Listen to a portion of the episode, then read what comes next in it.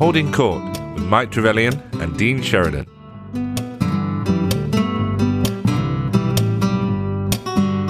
Hey, everybody, and welcome to this week's episode of Holding Court with me, Dean Sheridan, and my barrister friend, Michael Trevelyan. This is the show where we discuss court cases, criminal cases, things of that nature, laws, and we like to uh, just riff on them as we go off on tangents. We learn a thing or two along the way sometimes. Uh, how are you, Mike? Uh, yeah, I'm not too bad. I had my first vaccine dose yesterday, and so uh, I'm now feeling a little bit under the weather, a little bit tired, um, and I haven't yet developed any superpowers. So, all in all, it's been a bit of a bust, if I'm honest. Is, isn't the uh, the stopping COVID getting you a kind of a, a superpower of its own? Well, I, I've already had COVID. And so I feel a bit like I've kind of done that now. And unless I'm going to get something better, then I don't really see what I what I had achieved yesterday. Some, something better than COVID. yeah, I mean, I was really hoping that I would either have the ability to go invisible uh, or to travel around the world really, really quickly. Because I think if I had to pick a superpower, it would be between those two. and then if you had both, you could travel to any point and be invisible. Why would you want to go invisible, Mike? Well, I just think it would be handy if I'm, you know, trying to get into somewhere like Alton Towers, and I'm like, I'd really rather not pay like fifteen quid for a ticket, so I could just go invisible at the gates, kind of hop over, and then be be visible again, and nobody at Alton Towers is going to go, "Excuse me, have you got your ticket?" You know. Well, yeah, I guess you could go cinema as well, couldn't you? You can see any film you want. Just sort of spend the day in the cinema, sitting in the empty seats, watching everything. Yeah, exactly. Or are they empty seats, or are they just filled with invisible people? See, that's the problem that, that begins then. Like, you start letting invisibility out of the bag, and then uh, everyone's going to be sitting around invisibly in cinemas. You're to be like, Oh, is anyone right. sitting there? No, no. And then you end up just sitting on their lap. It's a really awkward moment because you don't know if they're angry or if they enjoyed it or not. yeah, that is the problem. I mean, I understand 40 million odd people now in this country have had their vaccine. Um, so even if just one or 2% have developed invisibility, that's still a huge number compared to what we had before. And what uh, and what vaccine did you have? I had Pfizer, Uh, I and I don't know.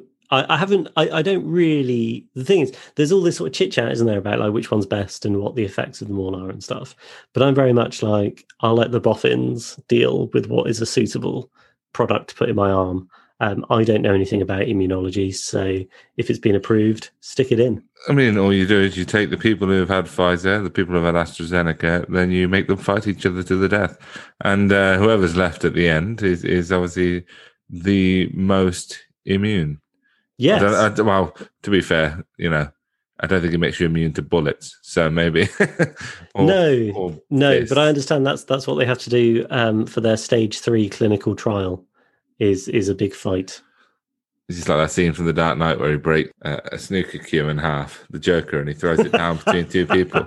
He's like, oh, there's Yes. only room for one of us on here. Exactly. Well, funnily enough, that's exactly what happened at the uh, vaccination center. They just got a massive syringe and just snapped it in half and just kind of said to me and another person, um, "There's only enough vaccine for one of you." And uh, then we had to fight. But fortunately, she was a really old woman, so I just murdered her. Well, luckily, it seems that we all may have a chance of getting monkeypox soon. Seems to be a thing Yeah, I heard there's been like two cases of monkeypox, in Wales. Um, yeah, and it's. I mean, to be honest, it sounds adorable, but. I, ju- I just I don't know what the symptoms are. I don't know if you start sort of hankering for. Oh, I thought you were about the symptoms sound adorable. Like you just become a tiny monkey.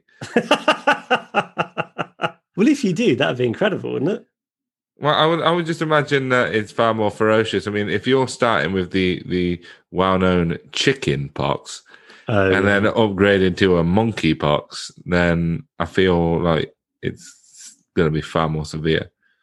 but then I don't know if if chickens are necessarily less aggressive than monkeys, because like if I had to pet either a chicken or a monkey, I'd probably prefer to try and pet the monkey because chickens get all like fluttery and they start like pecking at you and stuff, don't they? I don't know, but I would say that, um, and it's strange that we've come back to this twice within about five minutes in a, a fight to the death situation. then I would take the chicken any day, hand to hand combat over the monkey. Yeah, that's true actually, because monkeys are pretty wily. Whereas I don't know if you've ever been chased by a chicken, but I have, and they just sort of run straight at you. So you could probably just sort of kick it in the beak. Yeah, but to be fair, it's a very small price to pay. It seems I've probably eaten about 400 of its brothers and sisters in my lifetime. That's true. Let's be honest, more than 400. I wonder what the average chicken consumption is because I mean, you, I mean, I get through a lot of chickens, and I, I wouldn't be surprised if I ate about hundred a year. Yeah, I would say that. I would say I easily have a fair few of my dishes contain some form of poultry mm. um, throughout the week, and if I order from a place, it usually has some form of chicken in it as well. So mm. yeah, I would say. Yeah, I would say probably a couple hundred a year. I mean, I have actually, in fact, uh, on our way to a gig once, bought a whole pre-cooked chicken from Morrison's and just devoured it in the car on my lap on the way for lunch. So that what, was a what, whole. What impact did it have on your singing? I presume it was a Gildino gig. Yes, it was a Gildino gig. It was a Christmas gig, and it felt my, my singing was heartier. you should have had a whole turkey. You should have got in the spirit. Oh yeah, uh, but they weren't doing that at Morrison's. That would be good. Like whole turkeys, whole pre-cooked turkeys. That'd be great. I feel like Henry VIII or something like a banquet of giant turkey leg. Uh, yes, uh, and I could just eat it in between each song. Exactly, exactly. But but how are you, Dean? Are you well? I'm very very good. I all right. yeah, yeah. Uh, um, yeah.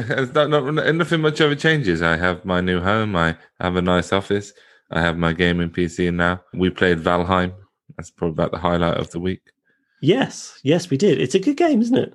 I loved it. It was great. So if hmm. anyone doesn't have it, go out and buy Valheim on Steam. And hopefully Valheim people are listening to this and we can get some sort of a advertising uh, yes boon. Yes. Get in boon. touch with us, ancient Viking people. yeah, I don't think it was made by ancient Vikings.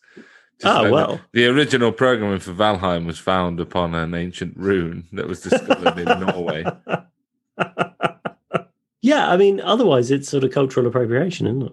Exactly. So I would imagine a lot of games have been cultural appropriation over time. I'd like to see how many people have made games where it's like Japanese ninjas and that, and how many people on the team are actually Japanese. That's true. Let alone ninjas. Yeah. Well, yeah, to be fair, they did get many threats during the uh, creation of Tenchu which is a bit of a throwback. yeah, that was a great game. I used to love Tenchu. But um, but what are we here to talk about today? yeah, today we're here to talk about court cases, and I will start with the first one, which is if you got kicked in the face, Mike, mm-hmm. quite badly by someone, one of your options would be, and probably your preferred one, uh, especially if it caused you a form of damage, is to seek legal reimbursement. Yes. yeah, to seek legal reimbursement. Yes. But what if that leg was not attached to someone? Ooh. I can feel the plot thickening. Right, yes. So, this is a woman who sues the family of a teenager who was killed by a train after she was injured by his flying body parts. Oh dear. So, uh, Tina, so it wasn't suicide because I know that I know quite a lot of the time places like the Tube and things in London, and I think a similar thing in in New York and anywhere with those kind of systems. Uh, you get a lot of suicides per year, and this is not that case. This is a teenager. He tried to cross the tracks. A teenager killed while crossing train tracks can be sued for injuries caused to a woman on the platform when one of his severed body parts hit her, a court has ruled. So Hiroyuki Joho, 18, he died when he ran in front of a 17 mile per hour Amtrak train at Edgebrook Metro Station in Chicago in 2008. And it was pouring with rain. The teen had an umbrella over his head. Uh, I'm not quite sure what that means to anything. Just like setting the scene. Uh, and his, his, his body was severed on impact. A large part became airborne, flying at 100 feet onto the southbound platform where it hit a commuter. Okay, so this commuter was not very happy and she has decided to sue the family. Someone said, if you do something as stupid as this guy did, you have to be responsible for what comes from it. So they're saying he was stupid for trying to run over the track in the first place, which it is. Uh, and therefore, the fact that his body part became an inconvenience to this lady is all his fault. So I think her name is, her second name is Zokhrabovs. Gayane Zokhrabov. She's 58. She's knocked to the ground, her leg and wrist broken, and the shoulder injured. This is in Chicago. A Cook County court judge initially dismissed Zokhrabov's lawsuit against the boy's estate, ruling that Joho could not have possibly have anticipated her injuries, but ruling in what is called a tragically bizarre case, a state appeals court disagreed. It found that it was reasonably foreseeable that the high speed train would kill the college hopeful and fling his body toward a platform where people were waiting. So, what do you think of that, Mike? Well, funnily enough, that was exactly the thought that was going through my mind was is it reasonably foreseeable when you cross the tracks that you'll be hit and then you'll be or well you don't have to be killed but a part of your body will be severed and will then go flying across the air and hit somebody else on the platform. I have to say, I think that's a bit of a stretch to say that that's reasonably foreseeable. I think it could be foreseen as a possibility, but I'm not sure how reasonable uh, a possibility that is. I can certainly foresee somebody being hit, but it's more the severing and the flying that I, I think is unlikely. Um, but because they're saying it almost as if it's an almost certain that that would happen but then again this wasn't a suicide so sure if it was that reasonable then the guy wouldn't have tried to run over the tracks in the first place if it was beyond a doubt that that was the possibility that would happen because as much as she's annoyed that she got hit i think he's slightly more annoyed that it was a uh, his half of his body or whatever it was or limbs that hit her Yes, I mean, I suppose his days of being annoyed by things have, have come to an end. But um, I, it seems to me that you've got to be careful not to conflate two tests, of course, because something that's not something that is reasonably foreseeable uh, isn't necessarily uh, certain to happen or, or beyond a reasonable doubt something that does happen.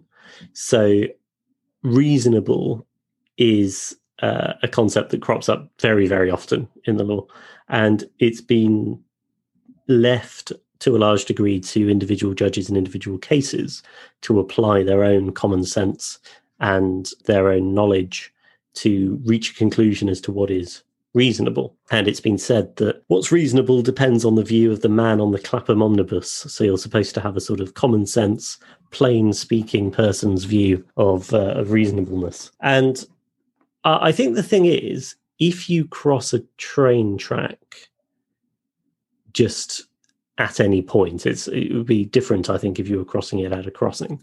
But if you sort of run across the tracks, then I think it, it's certainly reasonably foreseeable that you'll get hit by a train, even if that isn't what you intend and it isn't uh, something that you thought was was was a certainty. But I, I still am struggling a little bit with the leap into thinking that it's reasonably foreseeable that one of your limbs is going to fly off and, and hit somebody else. I, I suppose it might be clearer to me if I had sort of photographs of the accident scene and I could see exactly where the platforms were or something like that. But one way of looking at it, of course, in terms of the difference between what's reasonably foreseeable and wanting something to happen or expecting something to happen, is that every time you take your car for a drive, it's reasonably foreseeable that you might have an accident and injure someone. Uh, but that doesn't mean, of course, that that's why you're doing it or that you want it to happen or that you think it's a likelihood. So that perhaps is an illustration of, of the importance of keeping very firmly in mind the the specific test and not conflating it with other things. So the same as like crossing the road. Yeah, yeah. I think if you if you cross the road otherwise than at a crossing, it's certainly reasonably foreseeable that you'll be hit. Whether it's reasonably foreseeable you'll be hit at a zebra crossing, say, maybe still, yeah, maybe. And I suppose the other interesting element to this is, of course, as you indicated, the the only legal recourse because the the wrongdoer uh, had perished was to sue his estate uh, and therefore to try and take out of whatever assets he had left at the time of his death some money uh, in order to compensate uh, the person who was injured. And uh, this is something that um, does happen, there are often claims which can survive and are pursued against an estate uh, of somebody who's who's died, perhaps while the claim is ongoing or something like that. So uh, claims against estates are are certainly a thing that can happen here as well. Well, I was also thinking, what if, and I think we briefly mentioned this before, what if, say, it wasn't a limb? So she hasn't physically uh, taken any damage. So in this, uh, I think she broke her wrist or, or and, and, injured herself that way. But let's say he just sort of splatted, for lack of a for lack of a slightly more empathetic word, and a lot of blood uh, went either way. He sort of like disintegrated, and she got covered in blood. Yeah, uh, it wouldn't have caused any damage to her, but it would definitely would have caused some form of emotional distress if the blood of someone that you've just seen get hit sprays all over you. And we mentioned this before about the possibility of, of you know bystanders to an incident and where that stands because could they sue on the fact that his negligence has caused them to see something that would call them irreversible psychological damage and then the fact that the blood on them on top of that yeah, broadly speaking, you, you, it, the law takes a very old-fashioned view towards injury and harm, and it really does differentiate between physical and psychological damage. And physical damage is almost always compensatable, whereas psychological harm is, is slightly more difficult to get damages for. So you would have to show that you had suffered a recognized psychiatric disorder. So you might have something like post traumatic stress disorder or something like that. Um, but it wouldn't be enough to say, you know, this was very upsetting, but I was otherwise unharmed physically. Uh, for somebody like that, they wouldn't really be entitled to any damages at all because for minor psychiatric injury, it always has to be connected to physical damage as well. Whereas, of course, minor physical damage is compensatable by itself. So that's why I say the law takes a slightly old fashioned view. Would, would blood uh, would blood count? Because I know isn't like spitting on someone a form of like GBH or ABH. Yeah, that can be that can be a, an assault, and I think a battery as well. Um, so we're sort of into the criminal law there.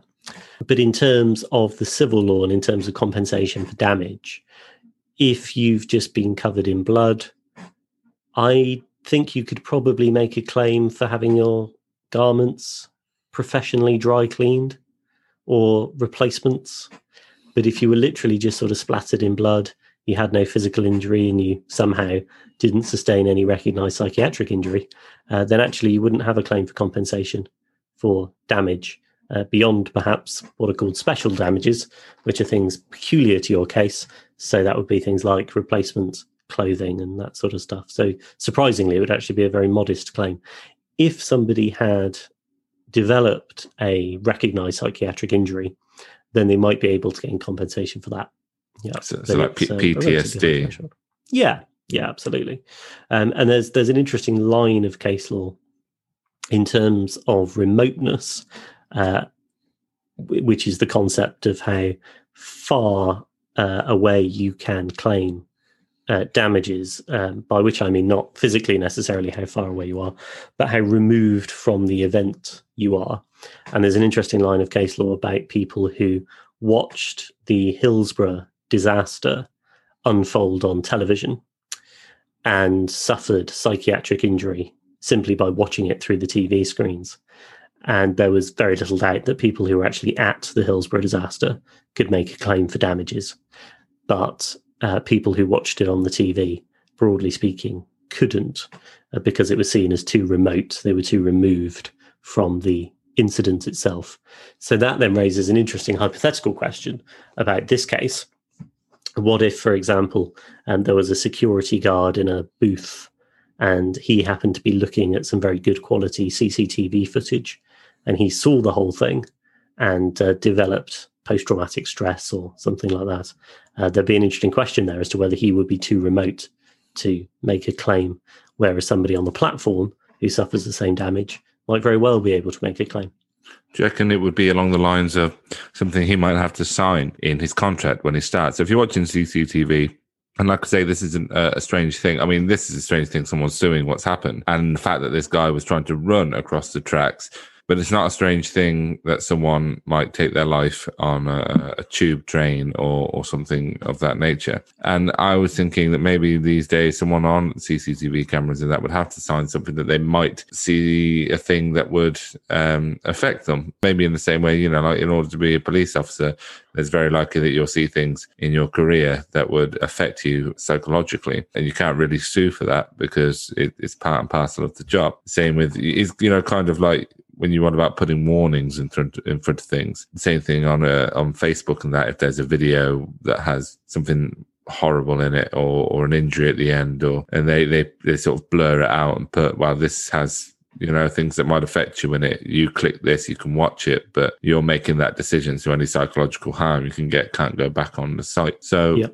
would you think that a security guard or something or someone along those lines who watches cctv on places like train stations would have to have something like that in place yeah actually that's a really interesting point i'd never thought about that but uh, employers have to take reasonable steps to make sure that their employees are reasonably uh, protected from harm but as you say, there are inevitably occupations where you are going to be exposed to harm. And uh, yeah, I imagine that there may well be some provision in their employment contract limiting the extent to which they can make a claim against their employer. Uh, interestingly, just as a slight aside, um, you cannot contract out of liability for personal injury or death. So uh, you will often see places uh, making you sign a waiver as a as a consumer you might go somewhere like a you know an adventure park or whatever it might be and they might say well sign this form um, and it will be a waiver saying that if you are caused personal injury or death uh, you won't be able to make a claim or your estate won't be able to make a claim uh, and actually you cannot as a matter of law contract out of your responsibility to protect people from personal injury or death, uh, which is obviously slightly different to the case on the train line because it's not the employer who's causing it, but uh, just as an interesting practical point because people often come across those. Yeah, that, that is interesting because when you think about it logically, it makes sense because mm. you can't consent to your own death because we've spoken before about euthanasia. You can't consent right. to being, you know, assisted suicide or euthanasia in this country. Mm. So why would it be any different in a job contract if you're taking that risk that uh, of death? Then you can't make that decision yourself because by that logic, you would be able to choose to die then if you wanted to. Um, mm. Because mm. I remember yeah, someone was on about one of the hottest curries, and this might be an urban myth. I might have to look it up. Uh, but one of the hottest curries that they did, you had to sign a waiver before it because it was so hot. It could cause, like, I think it could cause you to see things and uh, hallucinate. Yeah, because obviously uh, heat. The reason I think the reason people love hot food is that it causes like a sense of euphoria. Um, oh, right. So like the sort of like pain and that you, you get, it, it, gives you like a bit of lightheadedness, a bit of euphoria, and that's why sometimes you can push it. But obviously, to that mm. extent, um, you can also go a bit a bit crazy with it. So this guy suppose he took off his clothes and walked down the street after going halfway through this curry. Now I'll have to check that up. that could be a, a, a that could be a bullshit, and I will confirm next time. But um, I have personally had a, a curry so hot that I've had to like sit for a minute after a few spoonfuls and just like really lightheaded. Like so, um, I can easily see it being a possibility. Yes, because I was just thinking, I've seen you have a Vindaloo once, I think, mm-hmm. and you did look fairly uncomfortable during that experience. uh, yeah. Now this is hotter than a Vindaloo. This was like a Naga curry with like ghost chilies in. Oh, okay. They used to do it at a pub near me, and they had this Jamaican chef who made it like perfectly, so it tasted like tasted nice as well as the heat. So it tasted nice first, and then it was hot. And this was like I had to sit for a minute and take a breath. And this was, if anyone, obviously we've got some international listeners, but uh British pub curries usually they're not kind of like your takeaway curry. They're not that big. They they come out in a little silver bowl usually. Like a, a, little cauldron, and it's, it's, it doesn't seem like a lot, but I think I got halfway through that and needed to stop um, and sort of get my head back together. yeah, I've never, I didn't realize that, that there's this sort of sense of euphoria that comes from eating very spicy and hot food because I don't like hot food and I have never understood why people do because it just seems to cause pain. Uh, but that's the first time anyone's ever said to me that you get you can get this sense of of euphoria, and that therefore means that it does make some sense as to why people are sort of chasing that uh, that heat and that spiciness. Yeah, you have to you have to work your way up a bit. I didn't used to like it, but um, I like it more and more now. But I don't think I could eat that curry at the minute. I haven't eaten anything that hot in ages, so it, my my taste buds have sort of grown back a little bit.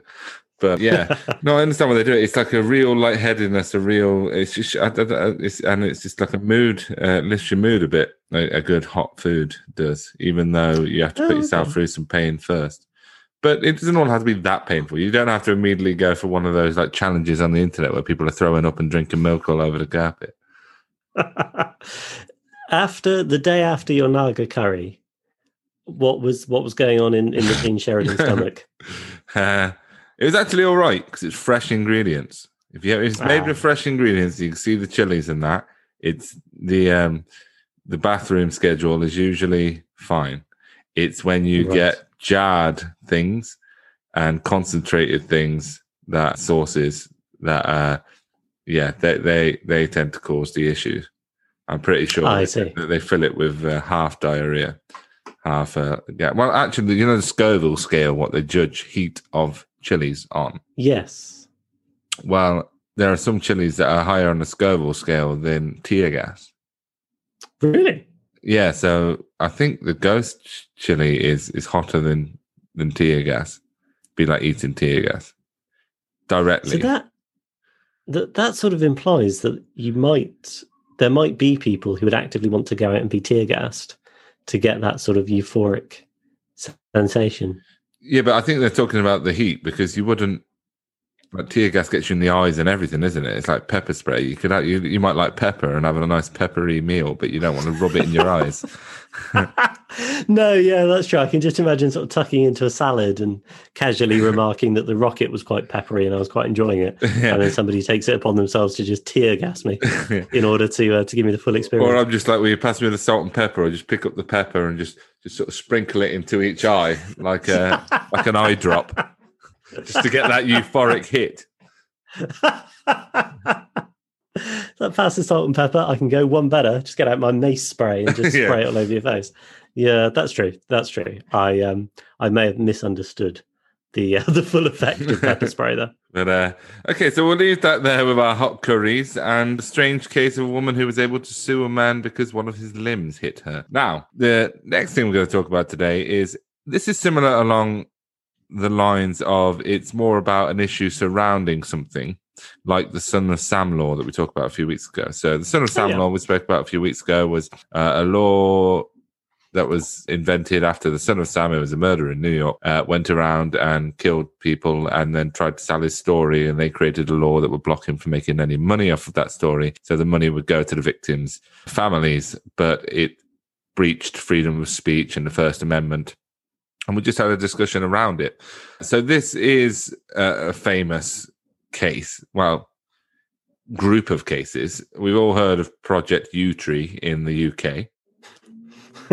I think it's Operation Yewtree. Operation Project. Operation um, Yewtree. Because because Project Yewtree makes it sound slightly more deliberate. yes. yeah.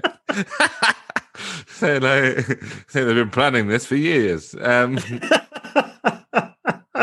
after the Manhattan Project, there was Project Yewtree. right. Uh, no, sorry. Yes, I, I, I, actually thought to myself, what is it again? Because I, I, look, I looked up Project Yewtree, found Oper, uh, Operation Yewtree, and and now have just gone back on myself. So yeah, basically, Operation Yewtree uh, for international listeners is is an operation in the UK to deal with um, claims of sexual abuse minors uh, by celebrities in the 70s and, and then it expanded out to different eras and different celebrities. So there was a very famous man in the UK called Jimmy Savile, who uh, just saying his name these days just I don't know why. He's just, just, sort of like all the Jimmy Savile jokes and all the all the stories that you hear. He's like he's almost like a mythological being now. But yeah, I um actually sorry to interrupt, but I I did hear a, a tale of because the the Jimmy Savile thing, um, again for international listeners who may not be aware, turns out he was a massive paedophile, and uh, I can say that now because he's dead, and nobody's going to be able to come and get me for it. He was a massive paedophile, but that only came out about I think probably about a year after his death, really, wasn't it? yeah, it? 2012, I think it was. Or at least that's when Project Hmm. Yewtree came. Project Yewtree, Operation Yewtree came into power. Into power. you, you sounded then like a really like harassed chief constable that was like Project Yewtree. I'm sick of hearing about Project Yewtree.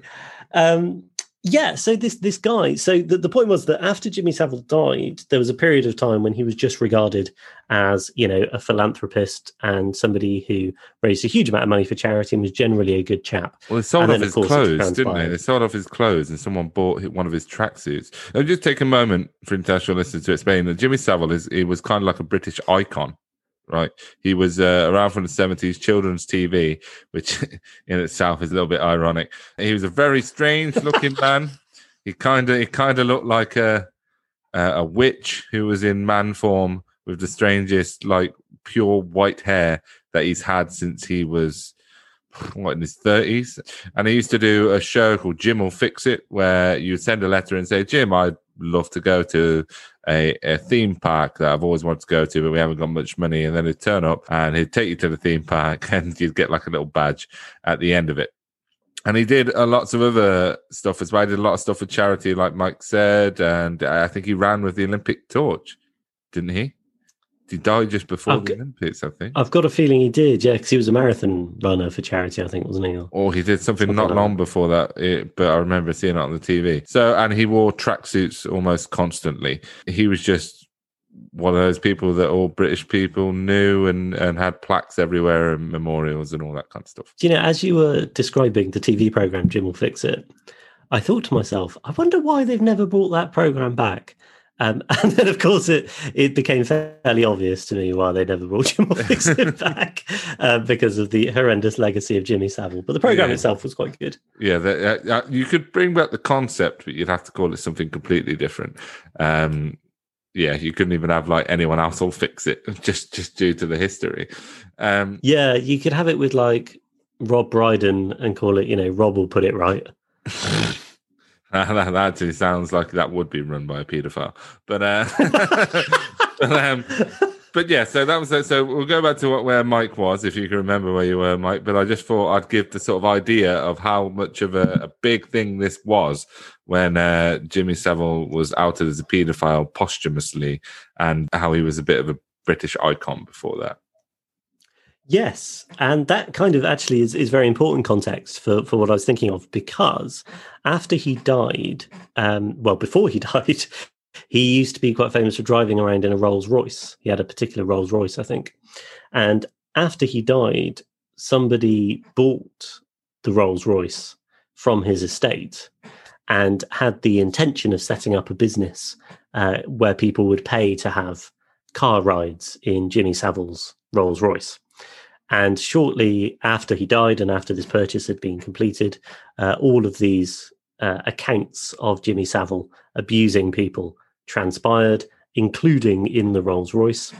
And the chap's business model rather went down the pan because nobody wanted to have a ride in Jimmy Savile's Rolls Royce anymore. So he actually tried, I think, to sue the estate of Jimmy Savile uh, on the basis that effectively uh, information relevant to the purchase, i.e., that Savile was a massive paedophile, had been kept secret from him and he had purchased it effectively under false pretenses.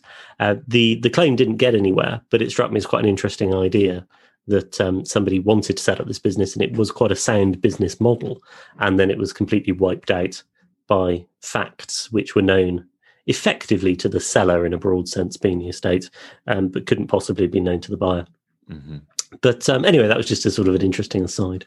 No, so from that, from this Jimmy Savile thing, uh, spawned uh, Operation Yewtree, which investigated all around that era and the different performers, people linked to Jimmy Savile, and eventually people who were not, and it led to the incarceration of, of Rolf Harris, who was uh, another icon. Just slowly dismembering childhoods, like they were actually. So basically. Um, I'm sorry, I'm trying to be. Really, I need to be a lot nicer around the subject. It is quite uh, controversial. So, what the conversation is about is, not actually about those who've been found guilty through Operation Yewtree. It's about people like uh, Cliff Richard, who was investigated, uh, I think, twice, never found guilty. Um, they never found anything wrong. But something happened where his name was leaked to the BBC, that he was being investigated. They had a cameraman and things at his house. Uh, and then he's found innocent. I think he actually went to sue the BBC for leaking uh, for the information. And then there was a bit of a debate and controversy around that as really should he be suing the police officers who let loose the fact that they were investigating him to the BBC. So from this, there's been a few people that got caught up in the Yewtree thing from that era. I think Jim Davidson was one, but again was found innocent. And this comes back to an issue I think we spoke about a while ago, and it's it's sort of the legal rights of those who have been accused of something like this, which let's face it is one of the worst things you could ever be accused of. Even though murder is is a terrible thing. With murder, what happens is you're either proven guilty or not guilty, and most people will accept what the outcome, and you'll be uh, exonerated uh, based on the outcome. And if they find another murderer, then you're fine. Where sometimes in these cases of, of uh, sexual assault or paedophilia, it, it's usually someone has said something you don't usually know who that person is unless it goes to trial or anything like that. And if it's found to be false or there's no information or no evidence that leads to it, it gets dropped. But then there's this idea of there's no smoke without fire. Uh, which means that usually you can end up ruining someone's life in just the accusation alone, uh, whether you find it to be true or not. So that's why Cliff Richard sued. So I was wondering like what are the rights of people who are accused of this kind of thing? And it seems to be able to be made public. I mean there's plenty of forums uh, on the internet and that where people will um, the minute someone is accused of something of that nature or someone's in court to speak about it or, or someone's been picked up or they're in a house uh, there's plenty of forums with the internet these days that people will share this information. And then you can be found innocent but if you're part of a small community or something along those lines then you you've pretty much ruined a life uh, straight away. So what what are the rights of the an- anonymity of of the people being accused? Because I don't feel there is much in the way. I feel when someone is accused, it goes straight out, and whether they have the right to be anonymous up until the point that something hasn't been proven or charges have actually been made. Well, that's that's right. There's not really much of an entitlement to anonymity for accused, in distinction to uh, a right of, of anonymity for uh, those who make accusations. And actually, the point you made just at the end there is, I think, a really important one in the context of this discussion about whether there should be anonymity for people that are accused of offences, which is that there are a number of steps along the road to getting to uh, a verdict in a criminal trial. So it might start, for example, with the police uh, arresting someone on suspicion of an offence. You might kind of take that as the earliest step. Uh, the police might then charge someone with an offence. They would then pass a file on to the CPS, who would decide whether or not to prosecute. You might have the opening day of the trial where the prosecution outline in court what the nature of the alleged offences are and what the defendant's alleged involvement in them is. You've got obviously the progress of the trial, the conclusion of the case with the jury being sent out to reach a decision, and then them coming back with a verdict. And if it's a guilty verdict, you'll likely then have another day uh, where there's then a sentencing exercise and the person is actually given a sentence for the offence they've been found to have committed. And the reason why I take all of those steps is because anonymity, the discussion about anonymity for accuseds tends to be fairly binary, and people tend to say, well, either they should be uh, kept anonymous unless and until there's a guilty verdict, or there just shouldn't be anonymity and things should be as they currently are. But actually, you can be a bit more nuanced than that. And I think there's certainly a stronger argument for saying, well, maybe there can be a lifting of anonymity or a disclosure of the defendant's name uh, at one of these earlier points throughout the process.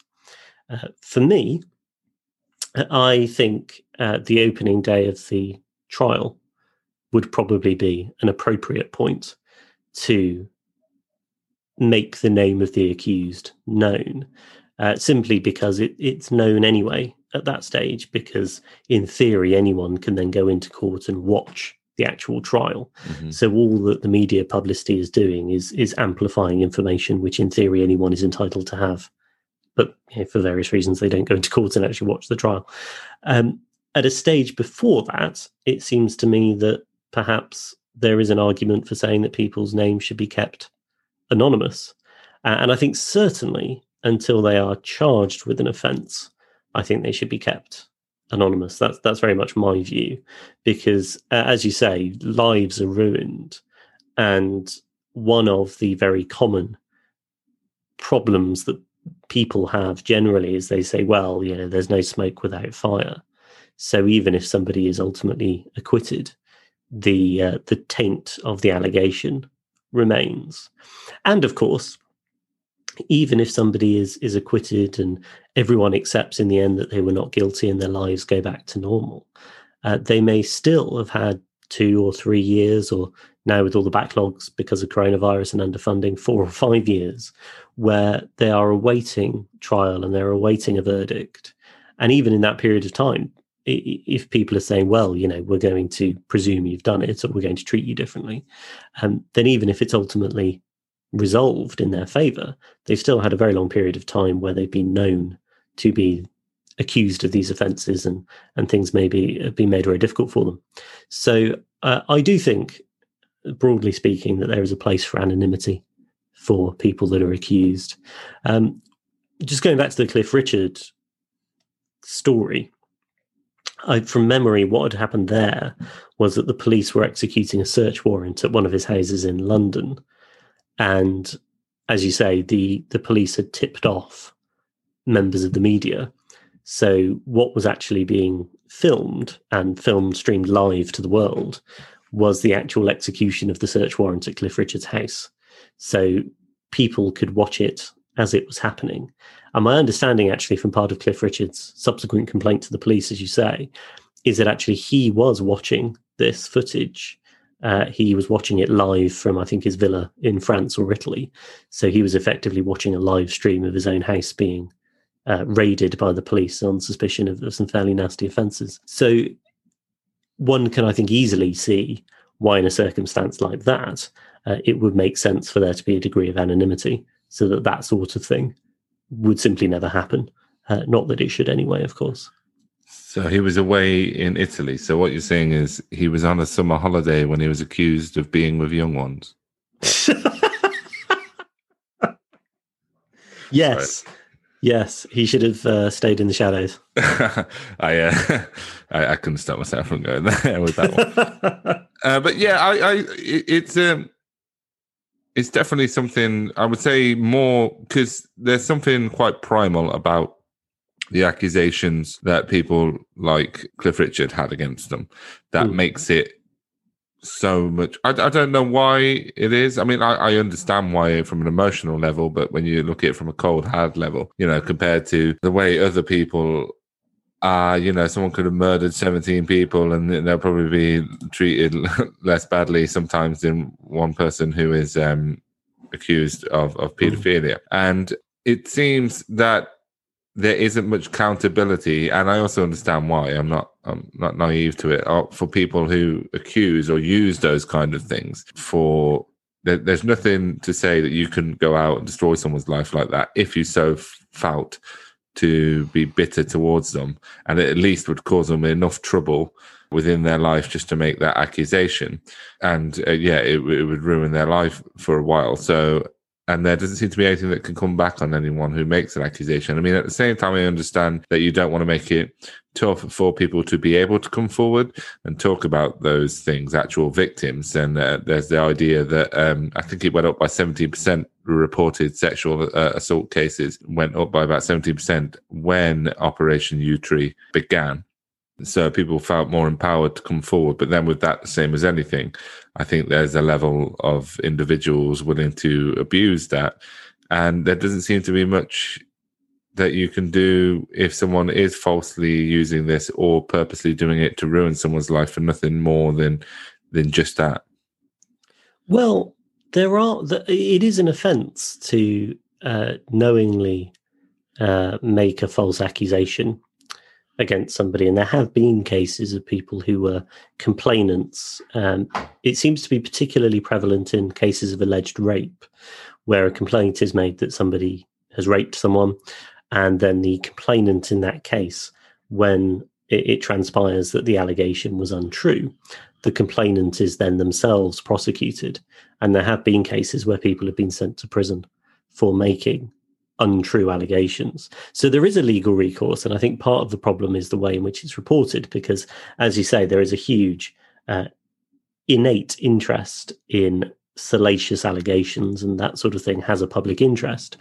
And there seems to be slightly less of a public interest in reporting those cases where people are punished for making false reports. So I wonder if it's perhaps more a case of the information being skewed in the media not sort of reporting it in quite the same balanced way. So you tend to hear a lot of the reports of people making allegations of, of you know, people committing horrible offences, and then it being slightly less important to report on those cases where somebody's made the allegation and then gone to prison because it's false. But having said that, there's a huge gulf between somebody making an allegation, which results in a not guilty verdict at trial, and somebody making an allegation which is knowingly false.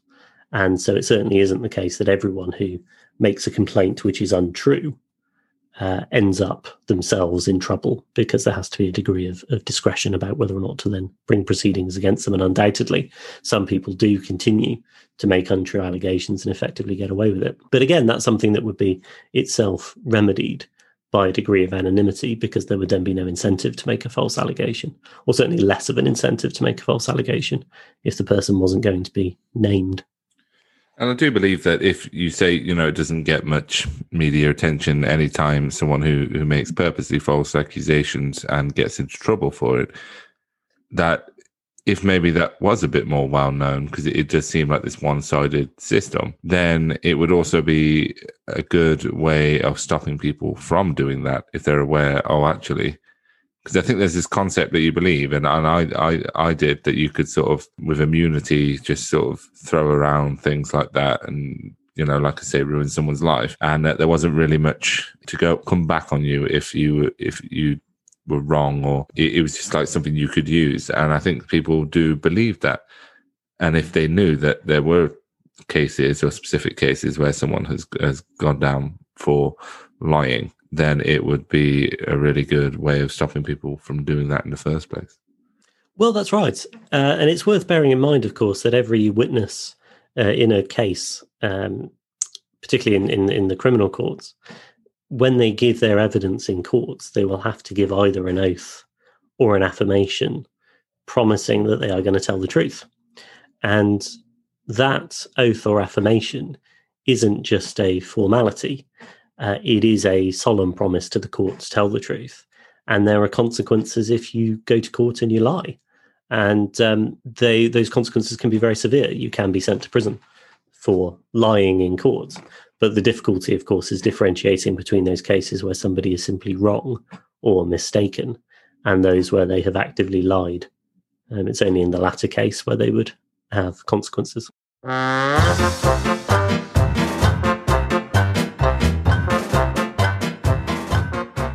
So we'll move on from that to something a little bit more light-hearted, away from the paedophiles of days yonder.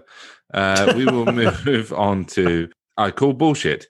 So here's a good one for you this week, Mike. Let's see whether I'm excited. bullshit or not. And just a little explanation. I call bullshit is a part of the show where I present Mike with a, a crime usually, or or someone will end up getting arrested, or an issue, uh, or a court case that sounds or is bullshit, something that's been shared on the internet uh, in maybe in meme form uh, that people believe and share around. And then I investigate these to see if they're true or false. And then Mike has to tell me everything is uh, true or false. So, Mike, man practices his karate on swans at Lake Eola Park and gets arrested.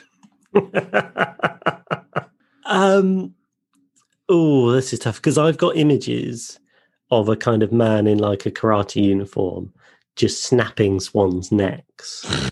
and that seems to me to be unlikely.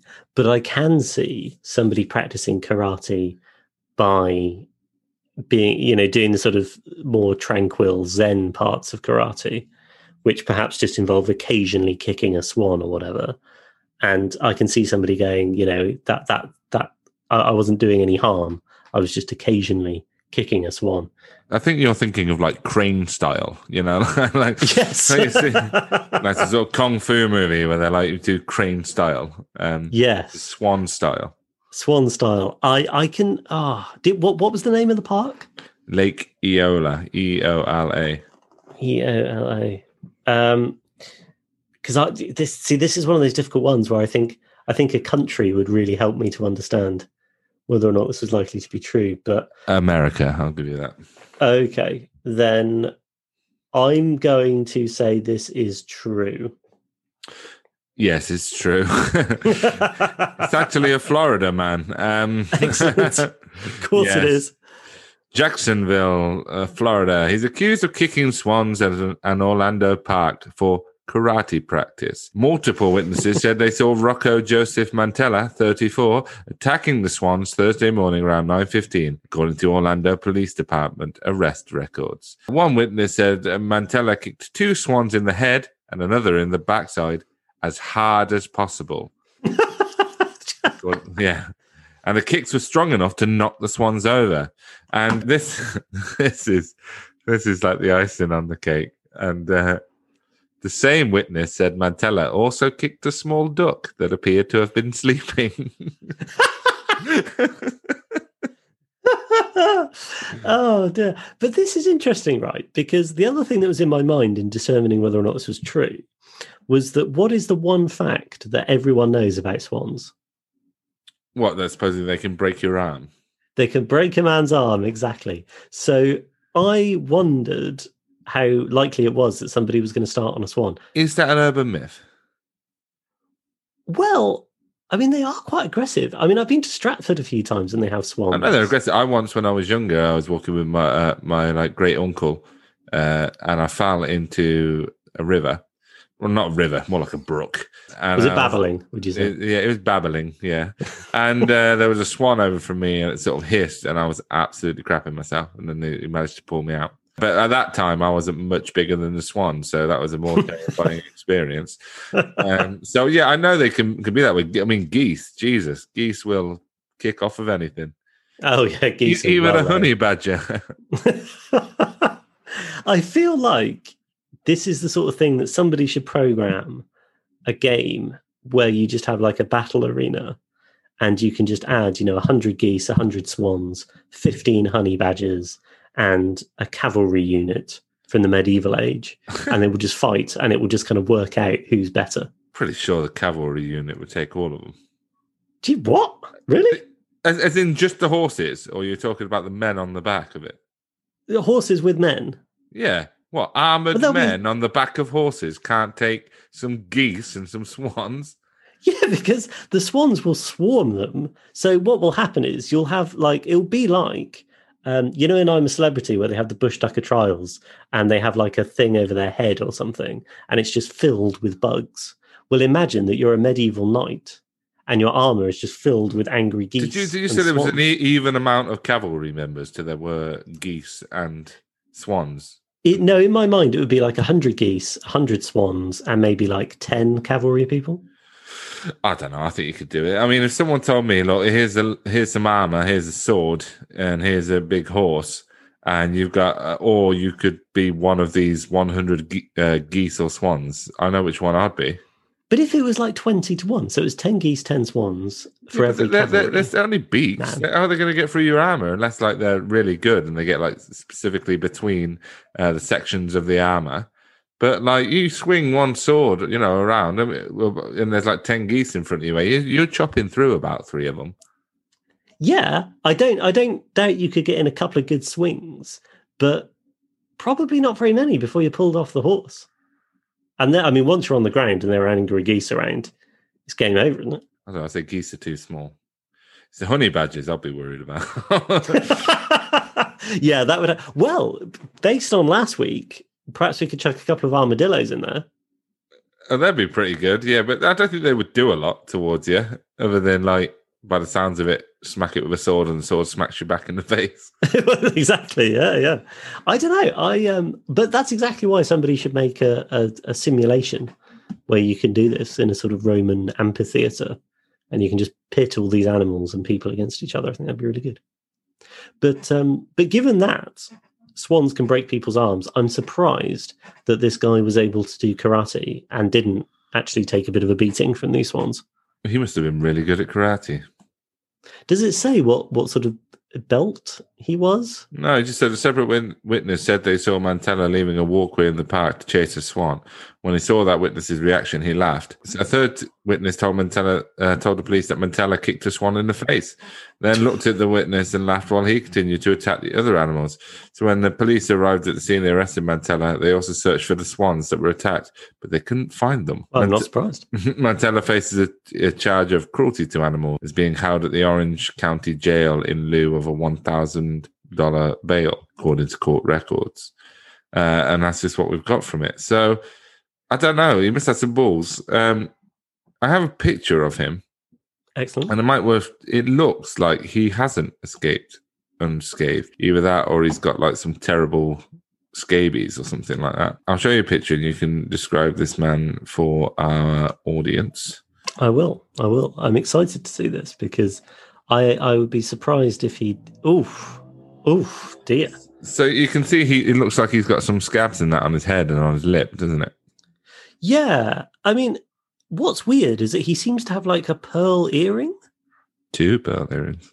Yeah. That's that's an odd aesthetic choice, I think, because I mean he looks like eh, dear listener, if you imagine the sort of slightly leery skinhead who spends too much time hanging around your local pub. And then imagine that he's been he's been sort of um yeah attacked by a group of swans i suppose. So he's got marks all over his lips and on the top of his head. So that's what we're looking for. But then he's wearing a pearl earring or pearl earring in each ear which is kind of more the preserve of, of 70 year old ladies. So it's very peculiar. It's a very peculiar style that he's gone for. Um i mean i see here he's apparently 34 is he going to be a sort of enthusiastic amateur at judo, a sort of yellow belt or whatever the sort of most junior one is, white belt, I suppose? Or is he going to be somebody by that stage of his life who's actually gone and got himself, you know, a black belt in judo and he is just demolishing swans left, right, and center? I don't know. And I don't know which one would be better. Please do email us in. Would it be better if he was an enthusiastic amateur or a black belt in judo? Who was just laying down the law. I mean, part of me believes that maybe he's uh, seen Rocky one too many times in the scene where Rocky has to train by chasing a chicken. Yes, And he's like, pretty much "Oh, I'll. I'll go one step up. I will just kick the shit out of a swan. yeah. Well, that would that would be a logical development, wouldn't it? His eyes are freaking me out because it's like he's peering directly into my soul. All right, I'll stop the share so you don't have to stare into his eyes. Thank But- you. But yeah, it looks like he's t- taken some damage from the swan. Yeah. He, he hasn't His arms seem unscathed. unscathed, though. His arms. Yeah, given that you know he, that swans can break a man's arm, Oh yeah. I'm, I'm okay. surprised that they didn't do that because this. I mean, if you're going to break somebody's arm as a swan, I would have thought you know, you I'm know gonna, I'm that's gonna, the time to do it. I'm gonna clear this up right now. You might hear some clicking, dear listeners, because I'm um, just doing a little search on can swans break a man's arm. I'm pretty sure they can. So, I'm pretty confident because uh, I I've mean, got big wings. Can swans eat bread? I'm sure they can. Can a swan break your arm? It's actually a myth. There are no Oh, what? reports that a swan has ever broken someone's arm. The bones in their wings are much thinner and smaller than human bones, and it also quite hollow. Experts have said they'd be more likely to break their bones if they tried to do it to a human. I always thought that when they were going to break your bones, it was going to be with like their neck and their head. Well, they just sort of like smack their head into you. Well, I I never assumed. Well, because their neck like sort of twists round, you know, like maybe they, like bite and like yank their neck like really fast and it breaks your arm. I, I never assumed that it would be with the wings. I never assumed that like you know they just got their two wings and just like like used on Yeah, 'cause- hands. What I had in mind was that sort of thing that they do, and dear listener, you can't see this, but when they sort of puff up their wings, and I'm sort of doing it for Dean right now, and you can kind of imagine that they would sort of fly out with their wings, and they'd be big, heavy wings, and it would just kind of bash you. Um, but no, it's a okay. If there's any listeners out there that have any links to Swan Lake, Mike is free for auditions. From what I've just seen, and take my word for it, he would be a fantastic addition to the to the cast. Particularly in that scene in Swan Lake where they just go berserk and start breaking people's arms. yeah, that's it. It's why they can only show it once a year due to the recovery time. Oh dear. Um, but yeah, that is a surprising story, I have to say. And I, I, I- would love to know how senior he is in the world of karate. Well, I think we'll leave it there for this week. That seems like a good end. Our karate expert who takes on swans who can't break a man's arm. Sadly, it's been ruined for us. We've covered many, many subjects this week. Uh, do you have anything to say, Mike, before we leave? Uh, yeah, just that for those people who are perhaps younger or, or international listeners, when we were talking about Jimmy Savile, you might be tempted to Google Jimmy Savile and see what he looked like. Um, although Dean did an excellent job of describing him, it seems weird to say now that people at the time were surprised he was a paedophile, because when you look at a picture of him, it will have seemed fairly obvious um, but for some reason, people just didn't realize at the time. And, Yes. you know, we all failed you. So what you're saying is, uh, if you're a good artist, before you look up Jimmy Savile, draw what you think a paedophile would look like, um, and you probably will be close to the image that you will find on Google search. Yes, yes. And it's also possibly worth mentioning for that purpose that Jimmy Savile was also famous for smoking cigars. So that Oh, might form part of the image. And saying now then, now then. Yes, yes, which is difficult to convey through a picture. But um, no, Yeah. no doubt it can be done. Yes, uh, unless it was a picture of him now, and then a picture of him. and then, yes, exactly. That's how to do it. Except for he's been dead for about nine years or eight years or whatever it is. So, Yes, yes. okay, It- it- so we've. Oh, I've just cut you off, Mike. What were you about to say? no, you're fine. I think um, I, th- I think I said all I need to say on the subject of Jimmy Savile. okay, well, thank you for joining us, listeners, and we hope you join us again next week for another exciting episode of Holding Court. Goodbye, everybody. If you know of any strange court or legal cases you would like us to discuss on the show, feel free to email us at holding.court at outlook.com.